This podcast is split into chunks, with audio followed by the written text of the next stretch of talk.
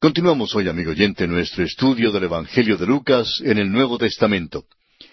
En nuestro programa anterior estábamos considerando el nacimiento de Juan y su nombre. Y decíamos que Juan era el nombre que Dios ya le había dado a este niño antes de nacer. Ahora, después de ponerle el nombre, Zacarías pudo hablar de nuevo e inmediatamente empezó a cantar alabanzas a Dios. Él no tenía mucha fe, pero cuando el bebé nació, se regocijó en Dios. La falta de fe que fue manifestada por Zacarías es una característica que muchos de nosotros tenemos. Cuando Dios oye y contesta nuestras oraciones, es sólo entonces que realmente nos levantamos y nos regocijamos. Creemos a veces que la razón por la cual Dios contesta las oraciones de algunos de nosotros que somos más débiles es para que tengamos algo de lo cual podamos regocijarnos. Por lo general los santos más débiles no se regocijan, los santos más firmes, los que tienen más fe, estos son los que se regocijan en todas las circunstancias de la vida. Continuaremos hoy nuestro estudio de este capítulo uno del Evangelio según San Lucas, leyendo los versículos sesenta y cinco al sesenta y nueve. Y se llenaron de temor todos sus vecinos, y en todas las montañas de Judea se divulgaron todas estas cosas. Y todos los que las oían las guardaban en su corazón, diciendo, ¿Quién pues será este niño? Y la mano del Señor estaba con él. Y Zacarías su padre fue lleno del Espíritu Santo, y profetizó diciendo, Bendito el Señor Dios de Israel, que ha visitado y redimido a su pueblo, y nos levantó un poderoso Salvador en la casa de David su siervo. Era muy obvio que Juan iba a ser un niño extraordinario. Después que nació, Zacarías, quien había estado mudo por unos nueve meses, no sólo habló, sino que también elevó un cántico de alabanza y gratitud a Dios. Elizabeth entonó el primer cántico, María el segundo, y ahora es muy propio que Zacarías cante el tercero en un solo. Su canto es un canto de profecía. Zacarías no es de la línea de David, pero reconoce que su hijo será el precursor de Jesucristo, como fue predicho por Malaquías e Isaías. Juan iba a ser el que anunciaría la venida del Mesías. La presencia del precursor indica que el Mesías no demoraría en venir. Viene muy pronto. Leamos ahora los versículos setenta al setenta y cinco de este primer capítulo de Lucas. Como habló por boca de sus santos profetas que fueron desde el principio, salvación de nuestros enemigos y de la mano de todos los que nos aborrecieron, para hacer misericordia con nuestros padres y acordarse de su santo pacto, del juramento que hizo a Abraham nuestro Padre, que nos había de conceder, que, librados de nuestros enemigos, sin temor le serviríamos en santidad y en justicia delante de Él todos nuestros días. Dios hizo tres promesas a Abraham, y María, Elizabeth, Zacarías y otros todavía creían que las promesas hechas a Abraham serían cumplidas. Hoy en día quienes se han dado por vencidos y no creen que Dios cumplirá sus promesas a Abraham. Pero amigo oyente, si usted cree en las palabras del Señor Jesucristo, dichas en el Evangelio según San Juan capítulo tres versículo dieciséis, cuando él dijo, Porque de tal manera amó Dios al mundo, que ha dado a su Hijo unigénito, para que todo aquel que en él cree no se pierda, mas tenga vida eterna. Si usted cree en estas palabras, entonces no tiene ningún derecho de descontar las promesas que Dios le hizo a Abraham. Leamos ahora los últimos versículos de este capítulo uno del Evangelio según San Lucas, los versículos setenta y seis al ochenta. Y tú, niño, profeta del Altísimo serás llamado, porque irás delante de la presencia del Señor para preparar sus caminos, para dar conocimiento de salvación a su pueblo, para perdón de sus pecados, por la entrañable misericordia de nuestro Dios, con que nos visitó desde lo alto la aurora, para dar luz a los que habitan en tinieblas y en sombra de muerte, para encaminar nuestros pies por camino de paz. Y el niño crecía y se fortalecía en espíritu, y estuvo en lugares desiertos hasta el día de su manifestación a Israel. Juan sería llamado profeta del Altísimo. Iba a ir delante del Señor para preparar sus caminos. Juan sabía que el Mesías estaba en medio de ellos. Juan el Bautista era una persona muy extraordinaria y estaba dispuesto a hacer una tarea muy especial para Dios. Y aquí, amigo oyente, concluye el capítulo uno del Evangelio según San Lucas. Y comenzamos ahora con el capítulo dos. En este capítulo consideraremos los siguientes aspectos. Augusto empadrona al imperio romano. El nacimiento de Jesús. Un ángel se lo cuenta a los pastores. Una multitud de las huestes celestiales canta alabanzas a Dios. Cristo es circuncidado. Simeón y Ana profetizan sobre Cristo. Cristo crece en sabiduría. Cristo pregunta a los doctores en el templo y es obediente a sus padres. El capítulo dos del Evangelio según San Lucas es un cuidadoso relato histórico del nacimiento de Jesús, dando a conocer su relación histórica con el gobierno romano. Aquí vemos el relato sencillo de la visita de los pastores enlazado con el relato sublime de la visita de las huestes celestiales. Trajeron a Jesús al templo cuando cumplió ocho días de vida para circuncidarlo, según la ley mosaica, como dice el apóstol Pablo en su carta a los Gálatas, capítulo cuatro, versículos cuatro y cinco. Pero cuando vino el cumplimiento del tiempo, Dios envió a su Hijo, nacido de mujer y nacido bajo la ley, para que redimiese a los que estaban bajo la ley, a fin de que recibiésemos la adopción de hijos. Como resultado de esta visita a Jerusalén, tenemos los cánticos de Simeón y de Ana. El doctor Lucas incluye la única referencia que tenemos en cuanto a la niñez de Jesús. Lo hace para dejarnos saber que Jesús tuvo una niñez muy normal. Notemos lo que dice, por ejemplo, el versículo 52 de Lucas capítulo 2, donde leemos, Y Jesús crecía en sabiduría y en estatura y en gracia para con Dios y los hombres. Tenemos aquí, en primer lugar, que Jesús crecía en sabiduría, es decir, un crecimiento mental. En segundo lugar, crecía en estatura, es decir, un crecimiento físico. Y en tercer lugar, Jesús crecía en gracia para con Dios y los hombres. Y esto es un crecimiento espiritual. Veamos ahora el nacimiento de Jesús en Belén en un presebre. Antes de estudiar el texto, es necesario considerar algunas cosas en cuanto a las circunstancias que lo rodean. Como usted recordará, el Evangelio de Lucas es de carácter mayormente histórico y fue escrito especialmente para el griego y para el hombre pensador. También tiene un gran propósito espiritual, presentar al Hijo de Dios. Neander, uno de los grandes santos del pasado, hizo esta declaración. Las tres grandes naciones históricas tenían que contribuir, cada una en su manera peculiar, a la preparación del terreno para la implantación del cristianismo los judíos con su énfasis sobre lo religioso, los griegos con su desarrollo de las ciencias y del arte, y los romanos como gobernadores del mundo proporcionando el elemento político. Ahora, los evangelios de Mateo, Marcos y Lucas, cada uno fue dirigido a un segmento en particular de la humanidad. Mateo, como dijimos ya, fue escrito al judío, Marcos para el romano y Lucas para el griego. El doctor Gregory escribió, Los griegos se distinguen claramente de las otras grandes razas históricas por ciertas características notables. Eran los representantes de la razón y del humanismo en el mundo antiguo. Se consideraron como poseedores de la misión de perfeccionar a los hombres. Eran los cosmopolitas de aquel entonces. Hicieron sus dioses a la imagen de los hombres, tanto como a su propia imagen, y por eso enlazaron a la cultura humana con una mundanalidad e impiedad absoluta. El apóstol Pablo era el hombre preciso para ir a Atenas e iluminar a los griegos en cuanto a la realidad de su altar al Dios no conocido. El doctor Lucas, gentil, fue con Pablo. Así, la misión de la cultura griega fue evidentemente la preparación para la venida del Señor Jesucristo al mundo obligó a los hombres pensadores de aquel entonces a saber y a confesar la insuficiencia de la razón humana, aun en su más perfecto estado de desarrollo, para la liberación y la perfección del género humano. Los dejó esperando y anhelando a alguien que fuese capaz de llevar a cabo esta obra. En el capítulo dos, el doctor Lucas nos da un prefacio y una introducción para luego presentar al Señor Jesucristo desde su nacimiento hasta su muerte, desde su resurrección hasta su ascensión al cielo y la promesa de su segunda venida. El idioma griego llegó entonces a ser un vehículo o medio para divulgar la palabra de Dios. Y Dios utilizó a Alejandro Magno para realizar esto.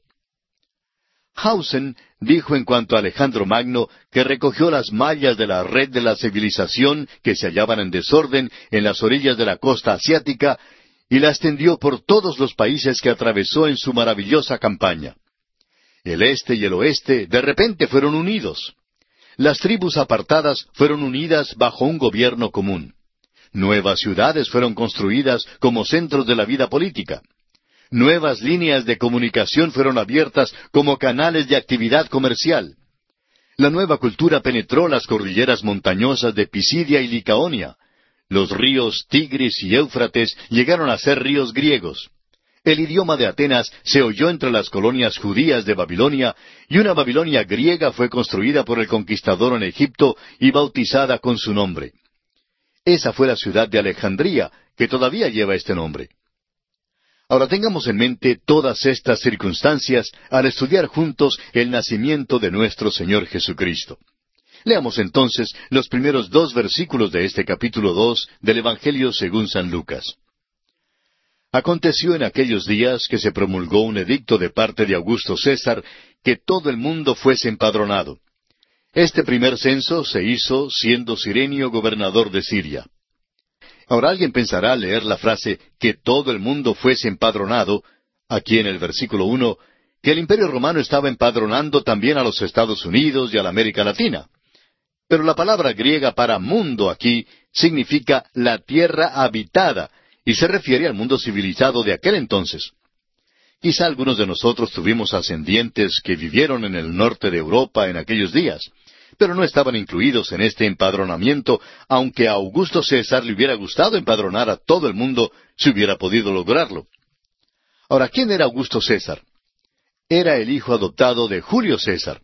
En realidad, su nombre era Octaviano y tomó el nombre de César. Creemos que tenía el derecho de tomarlo. Era como el nombre Rolls Royce o Cadillac. Era un nombre que connotaba prestigio. Ahora, el nombre Augusto no era realmente un nombre, sino más bien un título.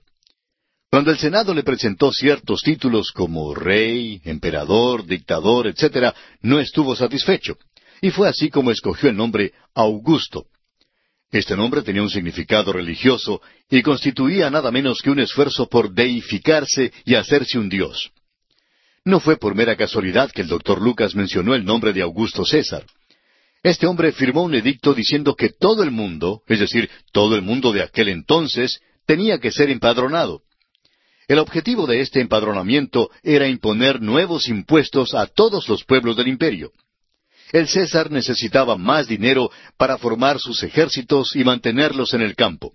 Deseaba tener dinero para vivir en su lujuria. Fíjese también que este empadronamiento se hizo mientras Sirenio era el gobernador de Siria. Leamos ahora los versículos tres al siete de este capítulo dos de Lucas. E iban todos para ser empadronados, cada uno a su ciudad.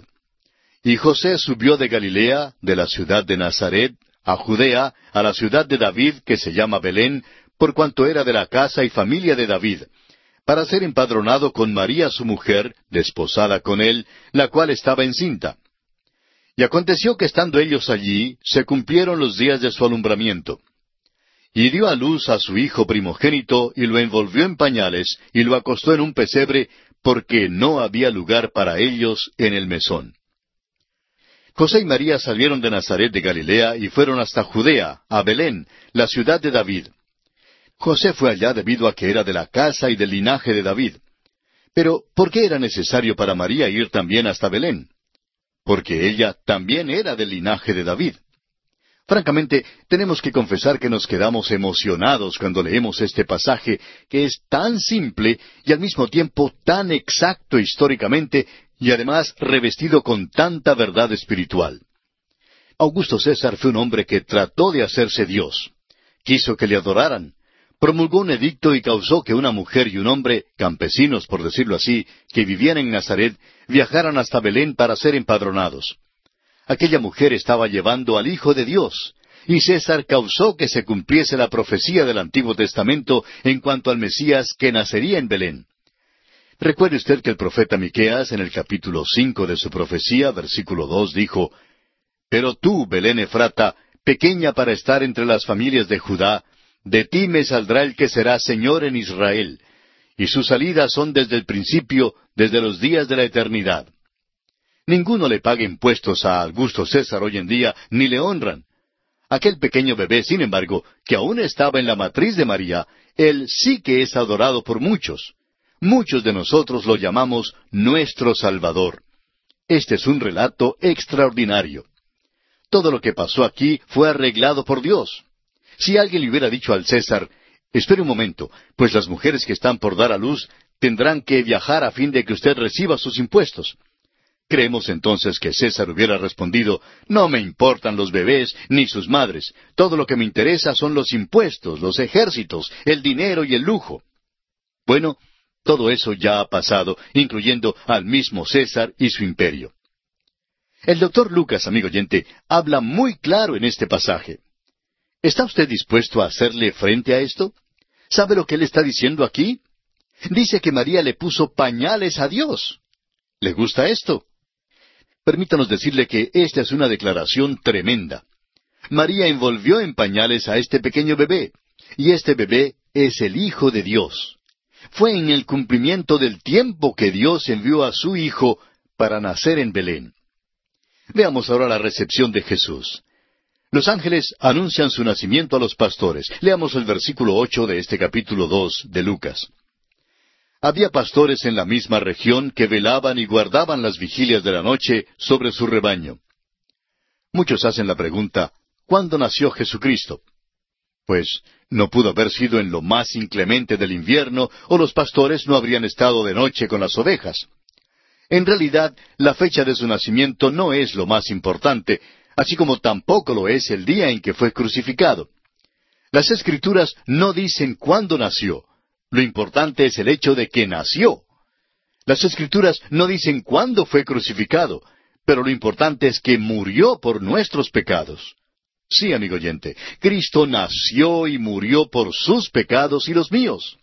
Y hoy le ofrece a usted vida eterna por medio de su sangre derramada en la cruz del Calvario. Todo lo que usted tiene que hacer es abrir las puertas de su corazón y permitirle entrar como el dueño absoluto de todo su ser, de tal manera que Él gobierne enteramente en su ser completo. Hágalo en esta hora y comience así a disfrutar de la verdadera comunión con Dios. Que el mismo Dios le ayude a dar este paso trascendental que sellará su destino eterno.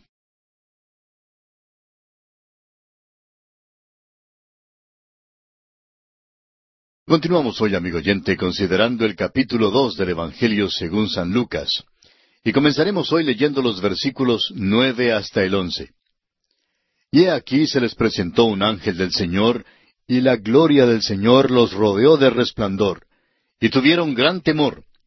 Pero el ángel les dijo, No temáis, porque aquí os doy nuevas de gran gozo, que será para todo el pueblo, que os ha nacido hoy en la ciudad de David un Salvador que es Cristo el Señor. Es maravilloso ver nacer un bebé en este mundo y el corazón de uno siempre simpatiza con uno de estos recién nacidos. Fue así, amigo oyente, como Dios entró en el mundo.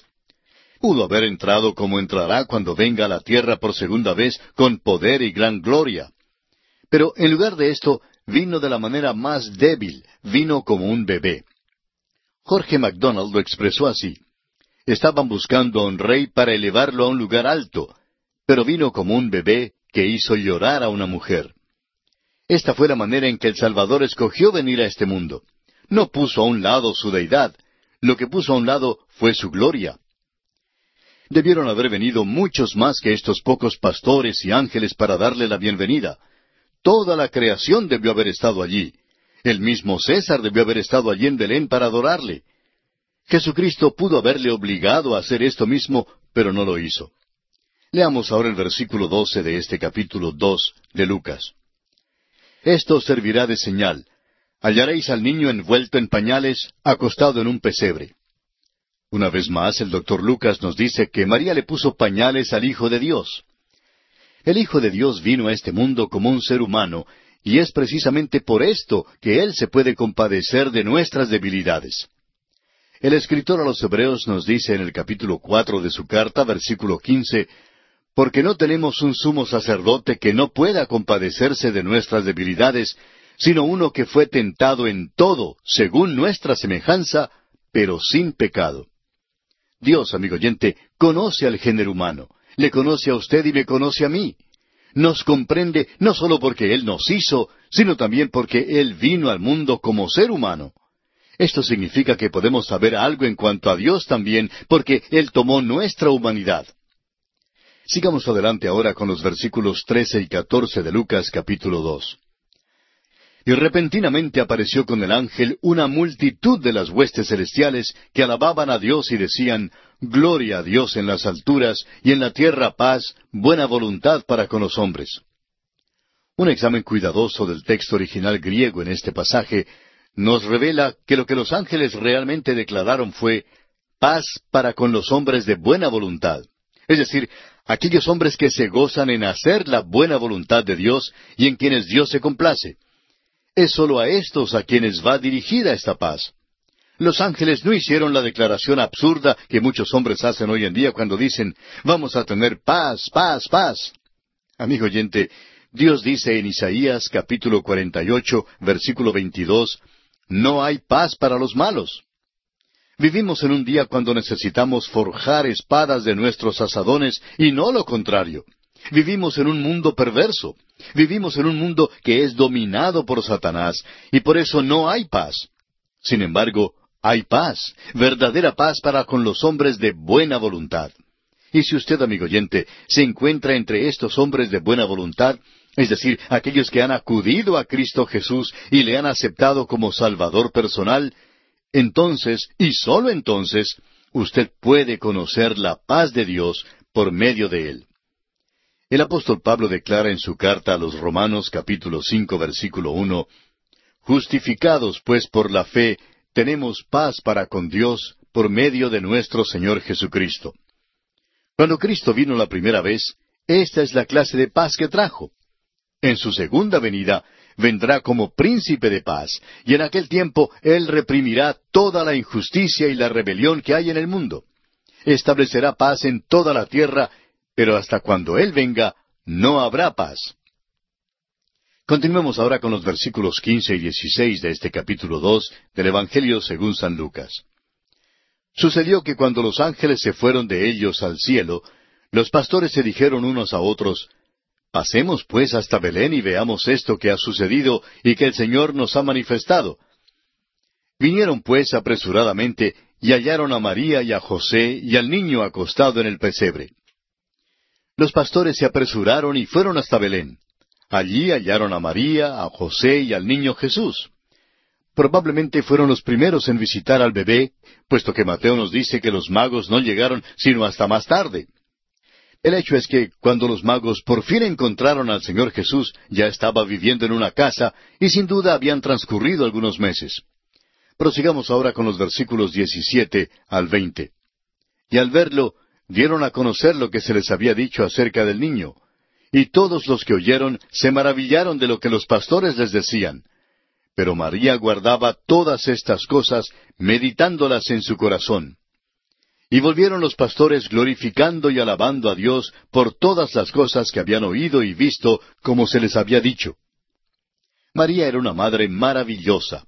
Vemos que cuidaba al niño Jesús con sumo amor y esmero, mientras meditaba sobre todas estas cosas en su corazón.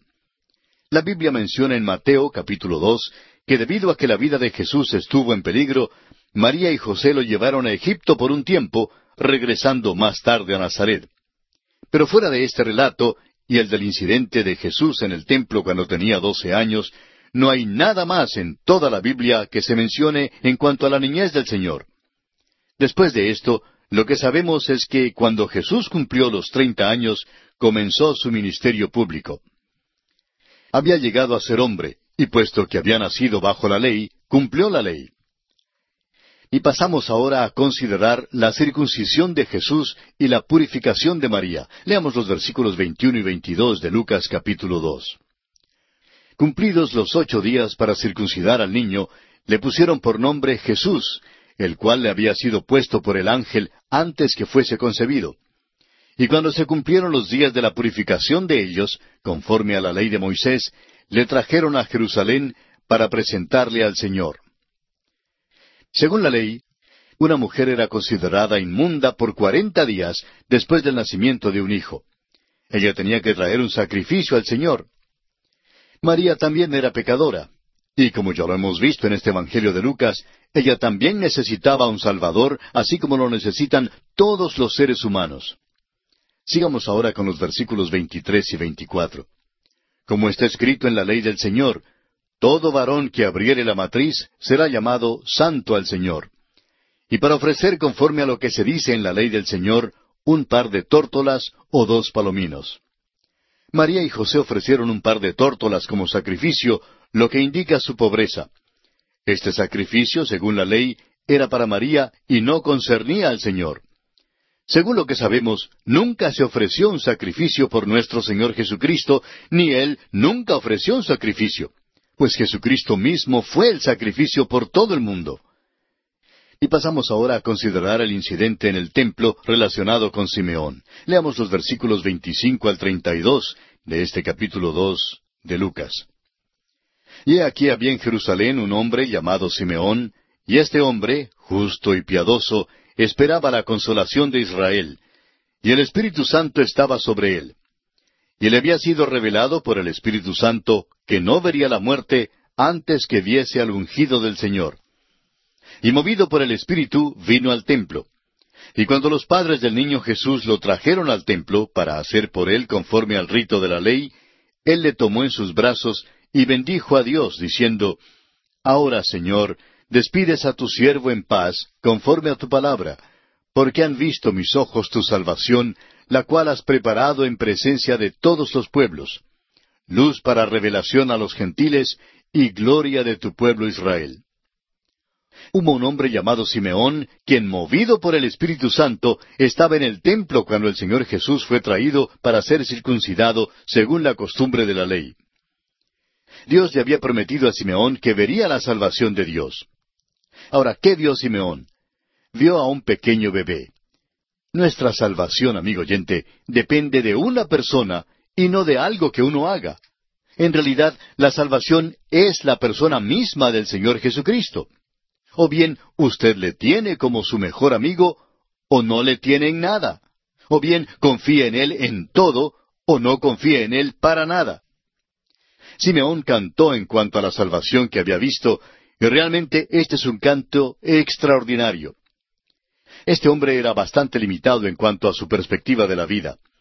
Durante toda su vida permaneció en una misma región geográfica y sin embargo vio a quien había de ser el Salvador del mundo. Esta es una de las cosas admirables en cuanto a la palabra de Dios. La Biblia y la salvación de Dios vinieron por medio de la nación judía, pero son para todo el mundo. Ninguna otra religión es así. Generalmente las religiones del mundo son sólo para cierta región o cierto pueblo en particular. Esto es verdad en cuanto al sintoísmo, al judaísmo, al maometismo y otras religiones así por el estilo. El cristianismo, sin embargo, ha sido y es para todos en todas partes. Continuemos leyendo los versículos 33 al 35. Y José y su madre estaban maravillados de todo lo que se decía de él. Y los bendijo Simeón, y dijo a su madre María, He aquí, este está puesto para caída y para levantamiento de muchos en Israel, y para señal que será contradicha, y una espada traspasará tu misma alma, para que sean revelados los pensamientos de muchos corazones. Note usted que Lucas llama a los padres de Jesús José y su madre. María pagó un precio tremendo para traer al mundo al Salvador pagó un precio terrible al pararse debajo de la cruz del Señor Jesús y al verle morir.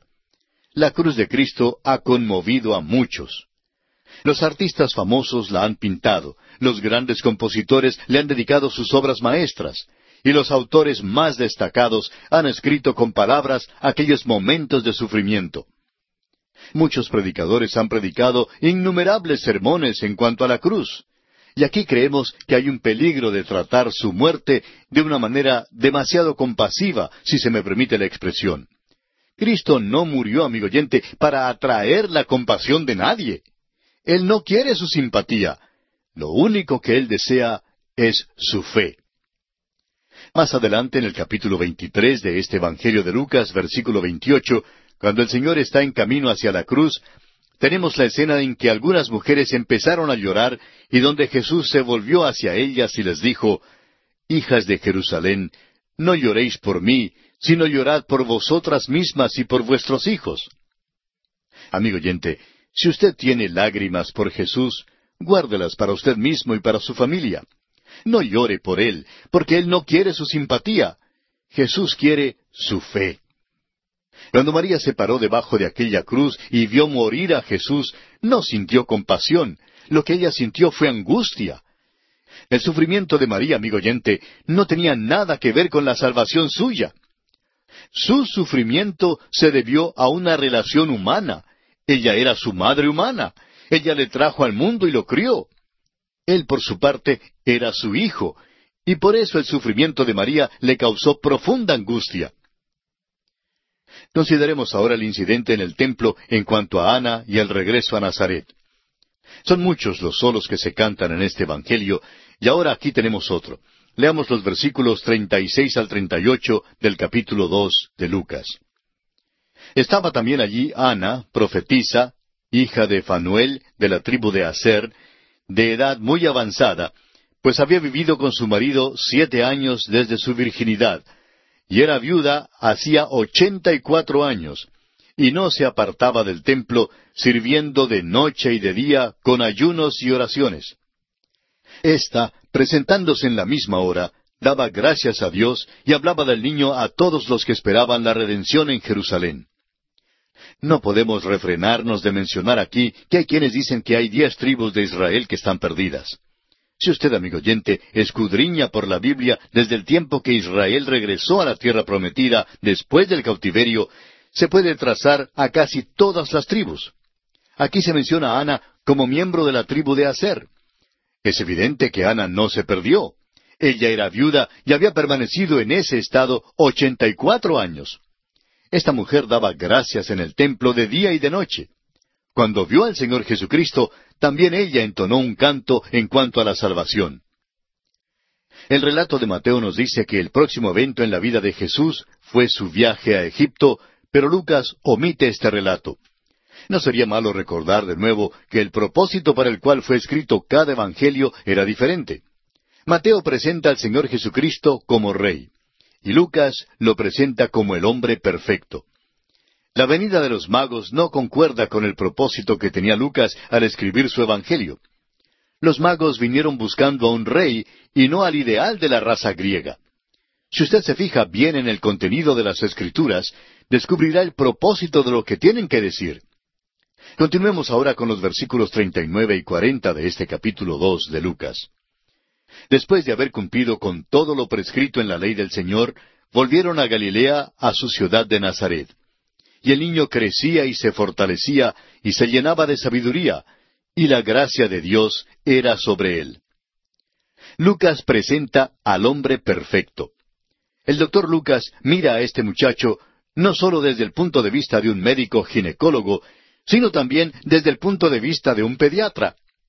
El Señor Jesús crecía físicamente, se fortalecía espiritualmente y se llenaba de sabiduría mentalmente. La gracia de Dios era sobre este muchacho y él crecía física, espiritual y mentalmente. No nos queda ya mucho tiempo, pero quisiéramos solo mencionar que tenemos luego un incidente que solo lo relata el doctor Lucas. Y Lucas lo cuenta porque él es doctor en pediatría y por eso tiene interés en el Señor como niño y como hombre. Lucas describe aquí una escena de la niñez de Jesús cuando él tenía doce años. Puesto que poco se menciona en cuanto a la niñez y la juventud de Jesús, algunos llaman a este segmento de su vida los años de silencio. Francamente, no los consideramos años de silencio. Creemos que usted puede darse cuenta que las escrituras hablan de estos años si es que las mira con cuidado. Pero aquí en el relato de Lucas, este es el incidente aislado más detallado de su niñez. Este evento ocurrió cuando José, María y Jesús subieron a Jerusalén. Pero siendo que nuestro tiempo ya se ha agotado, amigo oyente, dejaremos la consideración de este evento para nuestro próximo programa. Le sugerimos leer los siguientes versículos de este capítulo para estar al tanto de lo que estudiaremos en nuestra próxima visita.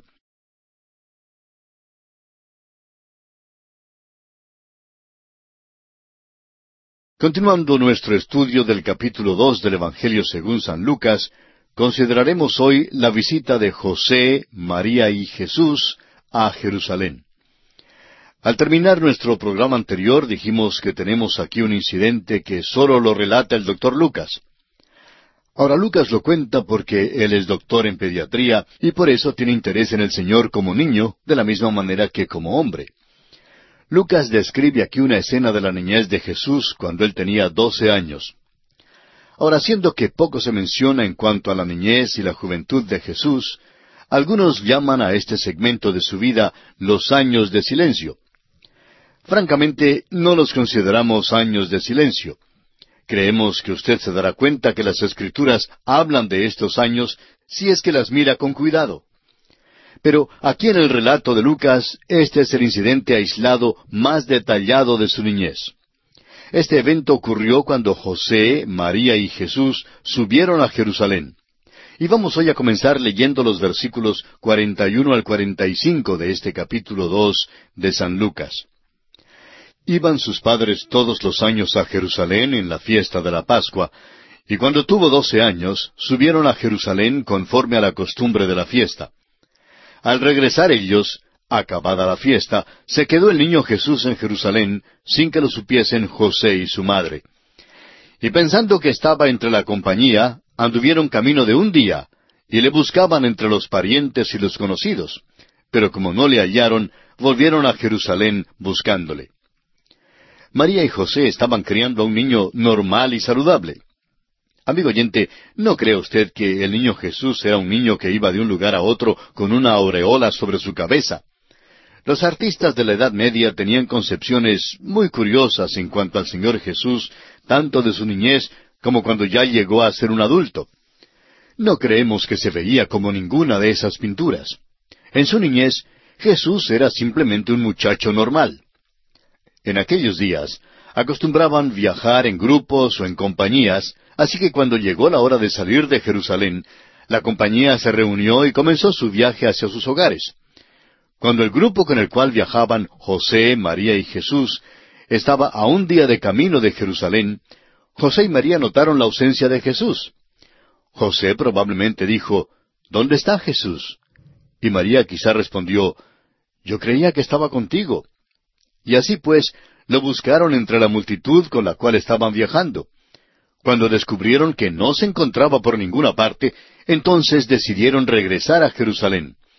Buscaron a Jesús durante tres días. Ahora, ¿dónde cree usted que lo encontraron? Estaba en el templo.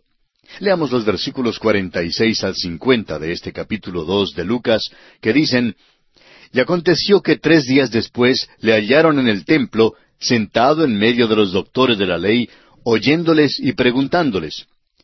Y todos los que le oían se maravillaban de su inteligencia y de sus respuestas.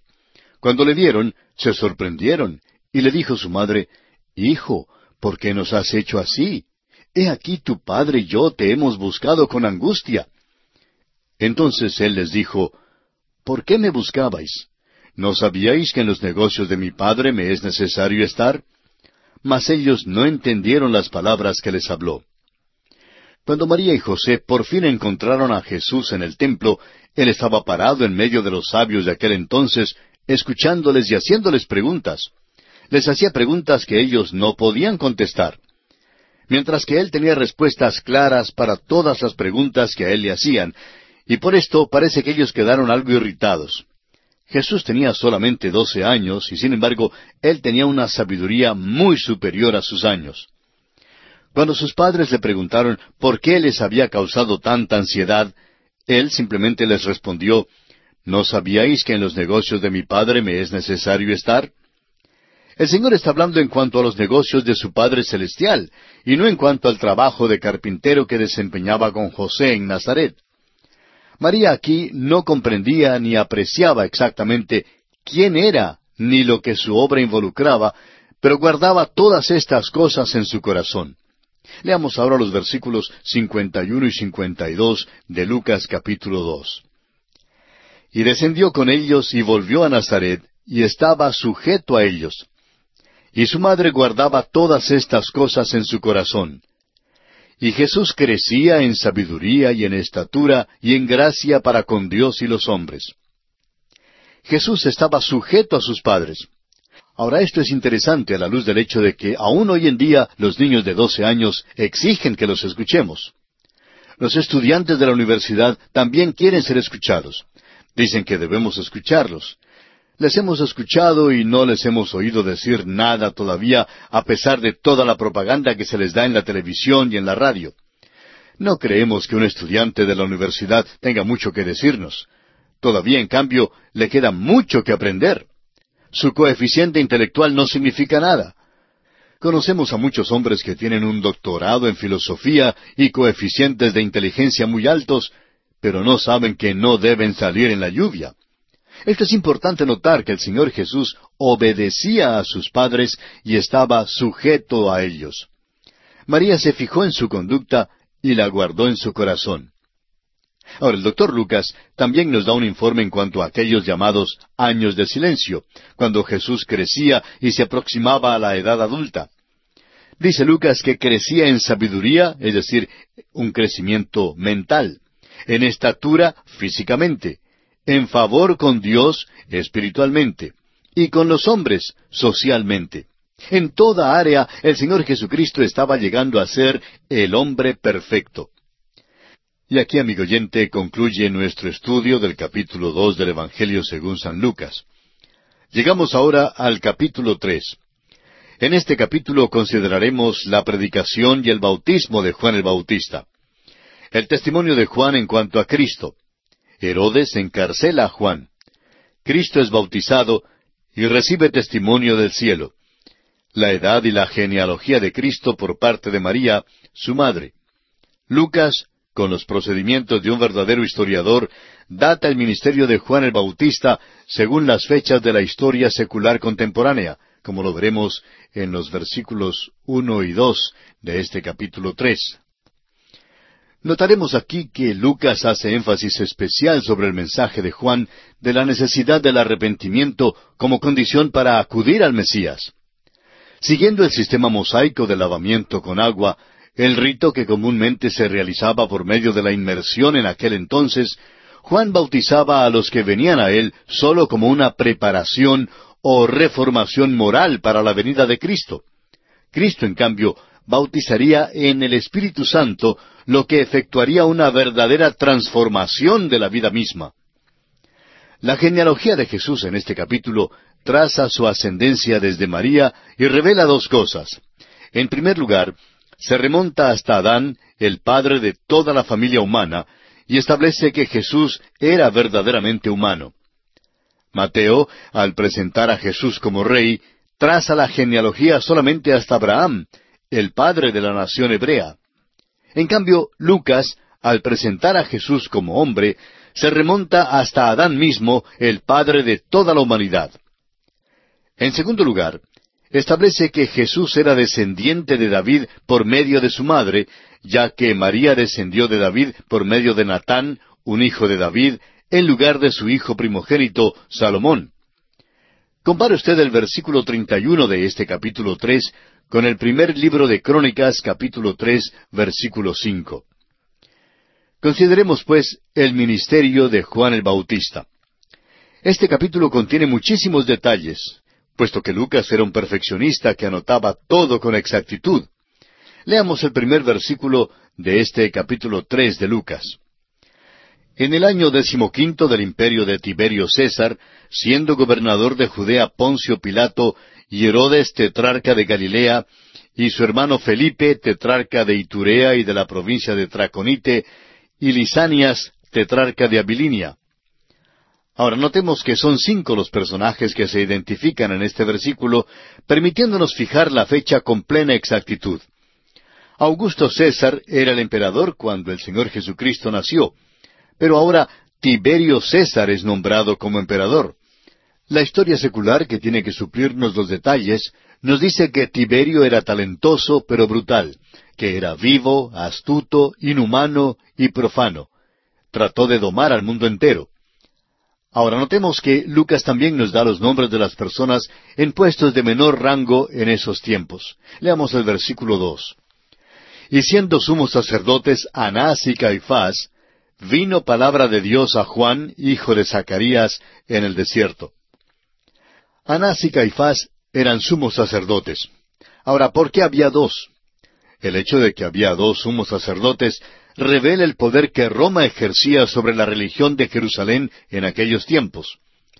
Aparentemente, Anás era el que ejercía el poder, aunque permanecía en el trasfondo, mientras que Caifás era el que Roma había puesto ante el pueblo. La experiencia normal para Juan habría sido servir en el templo como su padre había servido. A Juan le correspondía ser el líder en el templo, pero debido a esta corrupción que surgió, lo abandonó y salió al desierto renunciando a su sacerdocio. No quiso servir dentro de un sistema corrupto y por tanto llegó a ser profeta. Y este es entonces el cuadro que pinta el doctor Lucas. Juan el Bautista era un sacerdote, pero llegó a ser profeta. Juan el Bautista es uno de aquellos personajes notables que aparecen de vez en cuando. El pueblo recordó a alguien que había venido antes, debido a ciertas semejanzas en sus métodos. Ellos pensaron que era Elías. Juan era tan diferente que esta gente llegó a pensar también que él era aquel que un día iba a aparecer, el Mesías. Juan el Bautista era una persona paradójica, era extraordinario, tuvo un nacimiento milagroso, asistido por una visita del ángel Gabriel. Toda su niñez es pasada por alto y el próximo evento en su vida que se menciona es el principio de su ministerio. Era sacerdote, profeta y predicador. Era sacerdote por nacimiento porque era hijo de Zacarías, pero fue llamado por Dios para ser profeta. Leamos ahora el versículo tres de este capítulo tres de Lucas. Y él fue por toda la región contigua al Jordán, predicando el bautismo del arrepentimiento para perdón de pecados. Juan predicaba el bautismo del arrepentimiento. Él fue el último de los profetas. En realidad, era un personaje del Antiguo Testamento que caminó hacia las páginas del Nuevo Testamento. Era un hombre pintoresco, barbudo y de pelo largo. Estaba vestido con ropaje de pelo de camello.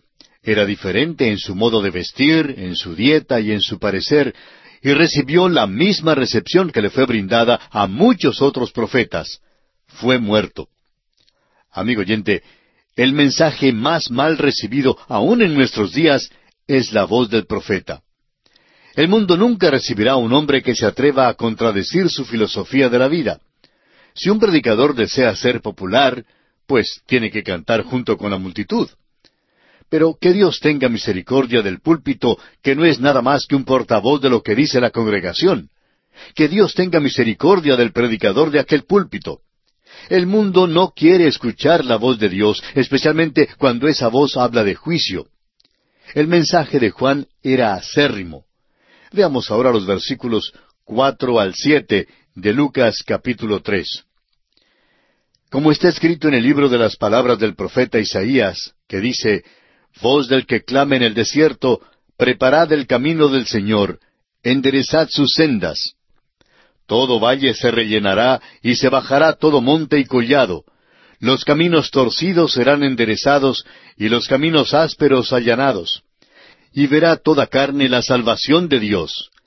Y decía a las multitudes que salían para ser bautizadas por él, Oh generación de víboras, ¿quién os enseñó a huir de la ira venidera? Nos preguntamos por cuánto tiempo duraría un predicador en una iglesia si empezara su sermón del domingo diciendo, Oh generación de víboras. Creemos que al domingo siguiente no se encontraría en el mismo púlpito. La congregación pronto se desharía de tal predicador. Amigo oyente, no le recomiendo a usted que use esta introducción tan extraordinaria de Juan en sus sermones o charlas. No estamos tan seguros que Dios quiere que usemos este mismo lenguaje hoy en día, pero sí creemos que estas mismas palabras serían muy apropiadas para muchas iglesias. Continuemos ahora con el versículo ocho de este capítulo tres de Lucas. Haced pues frutos dignos de arrepentimiento, y no comencéis a decir dentro de vosotros mismos, tenemos a Abraham por padre, porque os digo que Dios puede levantar hijos a Abraham aún de estas piedras. El mensaje de Juan era un mensaje de arrepentimiento. El arrepentimiento, amigo oyente, no es simplemente un cambio emocional de actitud, sino que también tiene que ver con un cambio total en cuanto al pensar y la conducta previa. La predicación de Juan tenía como objeto traer a los hombres a la experiencia del perdón. El arrepentimiento es solamente una parte de nuestro mensaje hoy en día. El apóstol Pablo, escribiendo su primera carta a los tesaronicenses, dijo en el capítulo uno, versículo nueve, porque ellos mismos cuentan de nosotros la manera en que nos recibisteis y cómo os convertisteis de los ídolos a Dios para servir al Dios vivo y verdadero. Nuestro mensaje hoy en día involucra el colocar nuestra fe en el Señor Jesucristo y en su obra por nosotros en la cruz y el aceptarle como todo suficiente Salvador. Luego, la vida eterna es nuestra y cuando es nuestra, nos apartamos de las cosas del mundo y nos allegamos a las cosas de Dios. El arrepentimiento verdadero, amigo oyente, involucra este tipo de conversión. Quizá usted haya oído hablar acerca del amor de Dios, pero no se ha sentido conmovido por ese amor y se pregunta por qué. Es que, amigo oyente, le falta escuchar el clamor de aquella voz en el desierto que dice, arrepiéntase. El arrepentimiento es una parte de la fe salvadora. El arrepentimiento no es el mensaje de la hora. Predicamos la gracia de Dios, pero si usted ha sido recipiente de la gracia de Dios y se ha vuelto a Él, usted tendrá que convertirse de sus pecados. Si no se convierte de sus pecados, en realidad usted no se ha vuelto a Dios.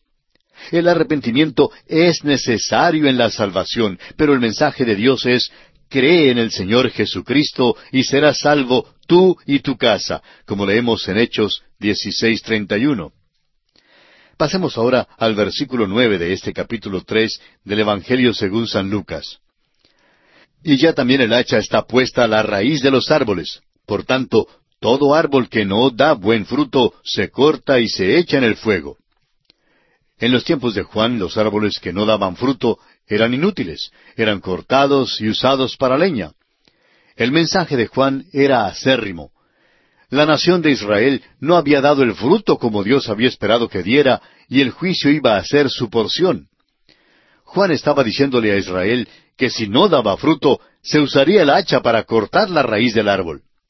Y hoy en día, amigo oyente, el Señor Jesucristo está diciéndole lo mismo a la iglesia. Ahora los versículos diez y once dicen, y la gente le preguntaba diciendo, Entonces, ¿qué haremos? Y respondiendo les dijo, El que tiene dos túnicas, dé al que no tiene, y el que tiene que comer, haga lo mismo.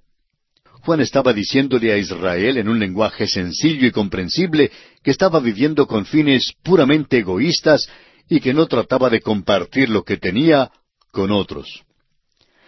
Bueno, amigo oyente, este aspecto del ministerio de Juan el Bautista es algo extenso, como ya hemos visto. Y siendo que nuestro tiempo se ha agotado, tendremos que detenernos en este punto por esta oportunidad.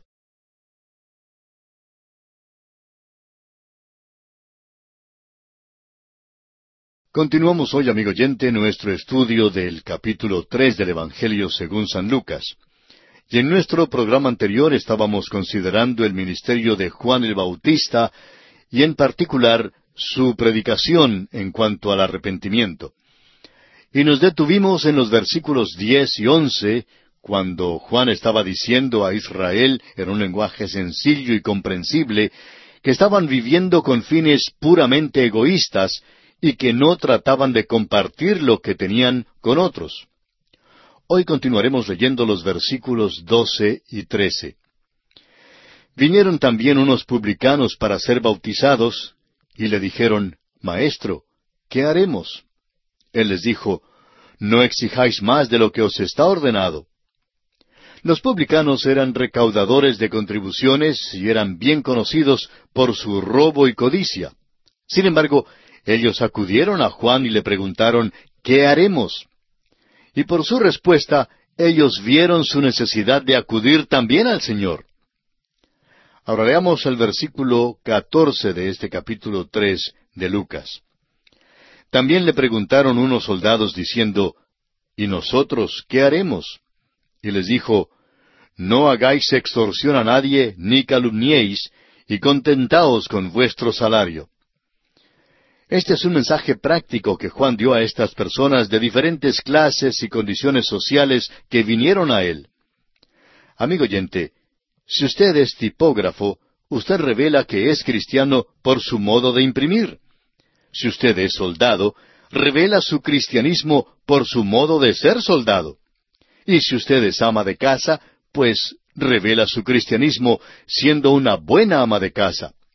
Usted revelará lo que es.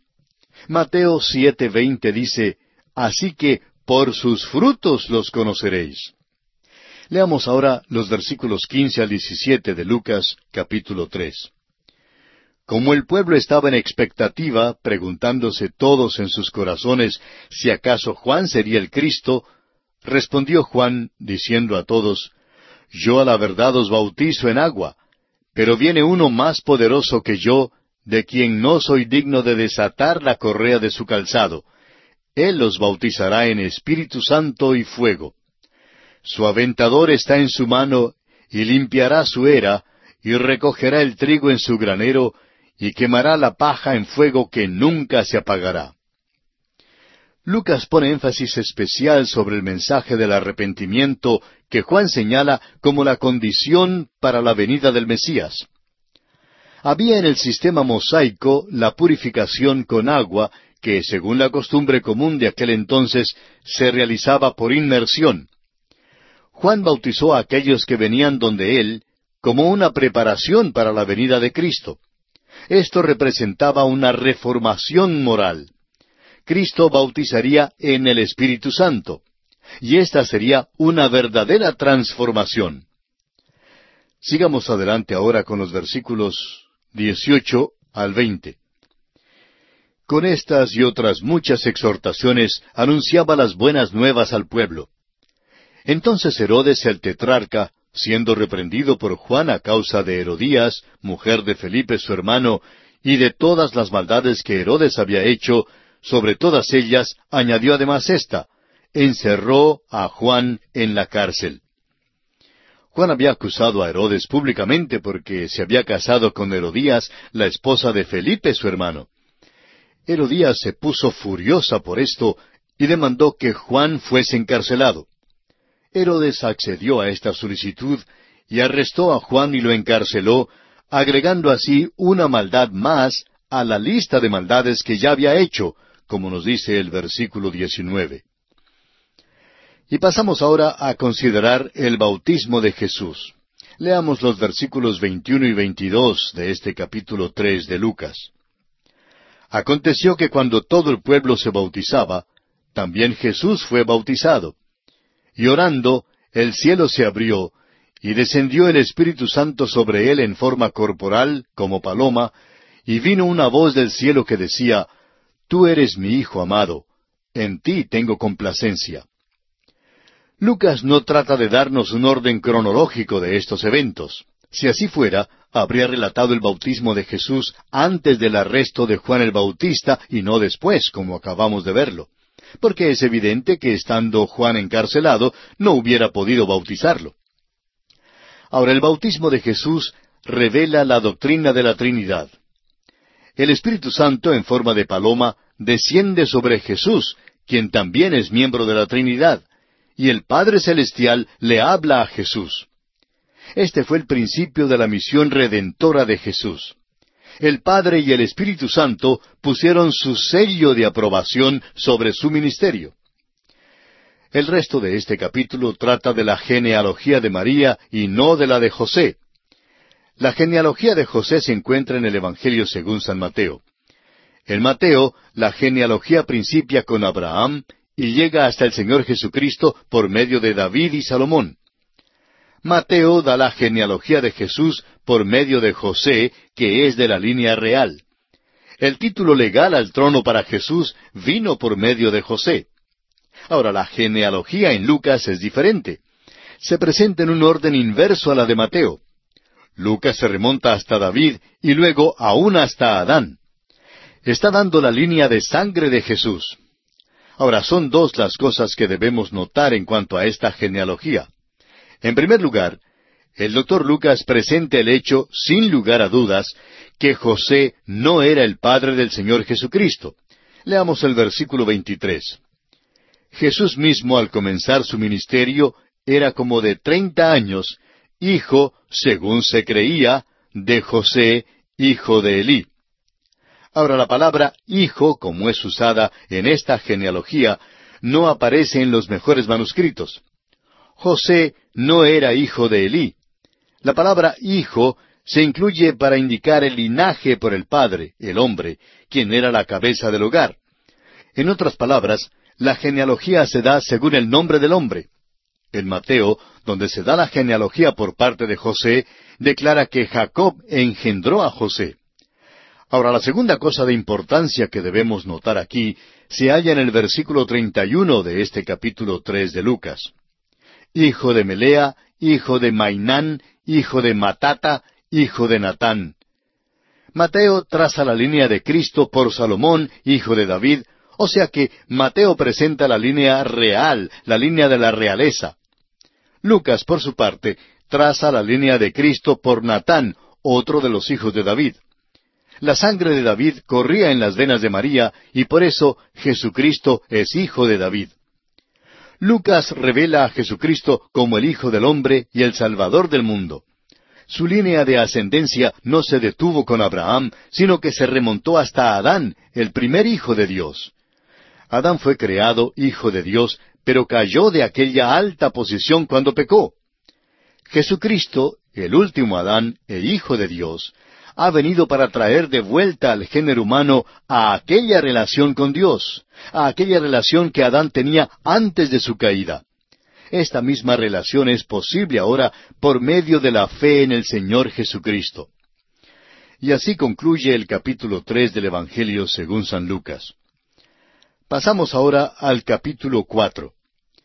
En este capítulo cuatro consideraremos la tentación y el ayuno de Cristo. Cristo vence al diablo. Cristo empieza a predicar. Los habitantes de Nazaret se admiran de sus palabras de gracia. Cristo sana a un endemoniado y sana a la suegra de Pedro y a muchos otros. Jesús en su humanidad es tentado por Satanás eran tentaciones humanas iguales a las que vienen a todos nosotros. Abarcan todo el espectro de las posibles tentaciones humanas y como lo veremos, ocurren de tres maneras diferentes. Primero, tenemos la tentación de convertir las piedras en pan para satisfacer las necesidades del cuerpo. Ahora, no hay nada malo en cuanto al pan. El pan es el sostén de la vida. El cuerpo necesita pan y Jesús tenía hambre. ¿Qué había pues de malo aquí? Lo malo habría sido emplear sus grandes poderes para ministrarse a sí mismo, lo cual le hubiera constituido en un egoísta. Jesús tuvo que demostrar en su propia vida la verdad del gran principio, no sólo de pan vivirá el hombre.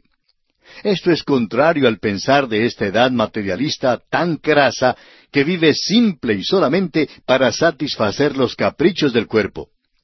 El hombre moderno en nuestra sociedad secular dice, Come, bebe y alégrate, porque mañana moriremos.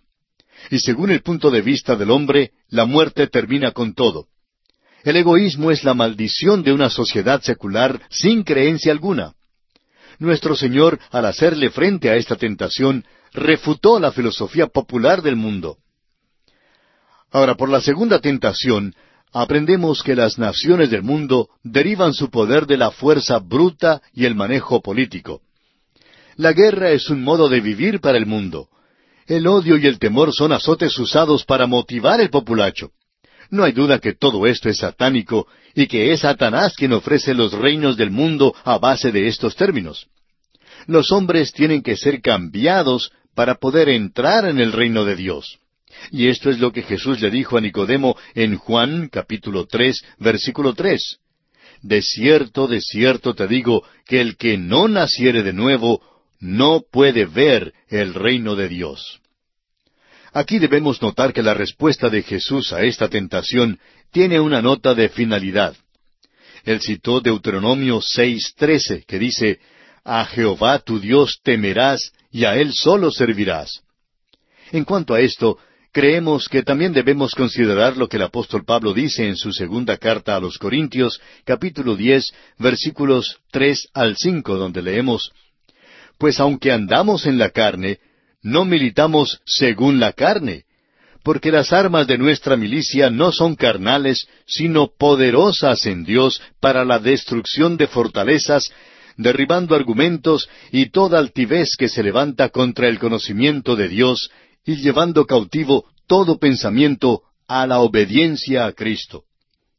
Ahora, la última tentación en que Satanás desafía a Jesús a lanzarse del templo parecía ser un procedimiento muy lógico para que Jesús impresionara a la multitud en cuanto a su persona y su misión.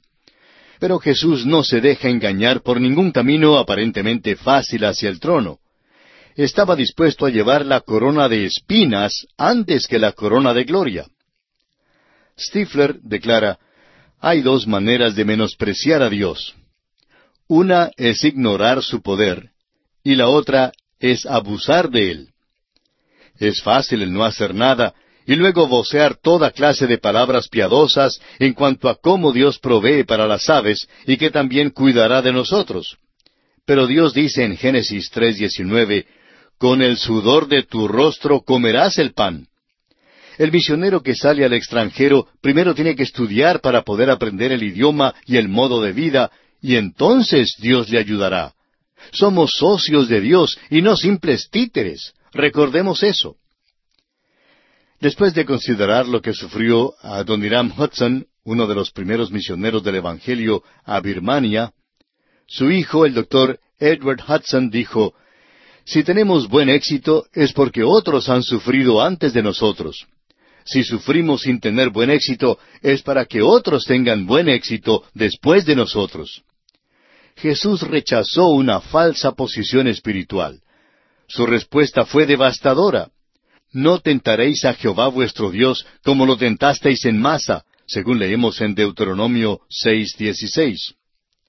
Ahora, en realidad, Jesús comenzó su ministerio público en Nazaret, su pueblo natal, donde más tarde fue rechazado y aún expulsado.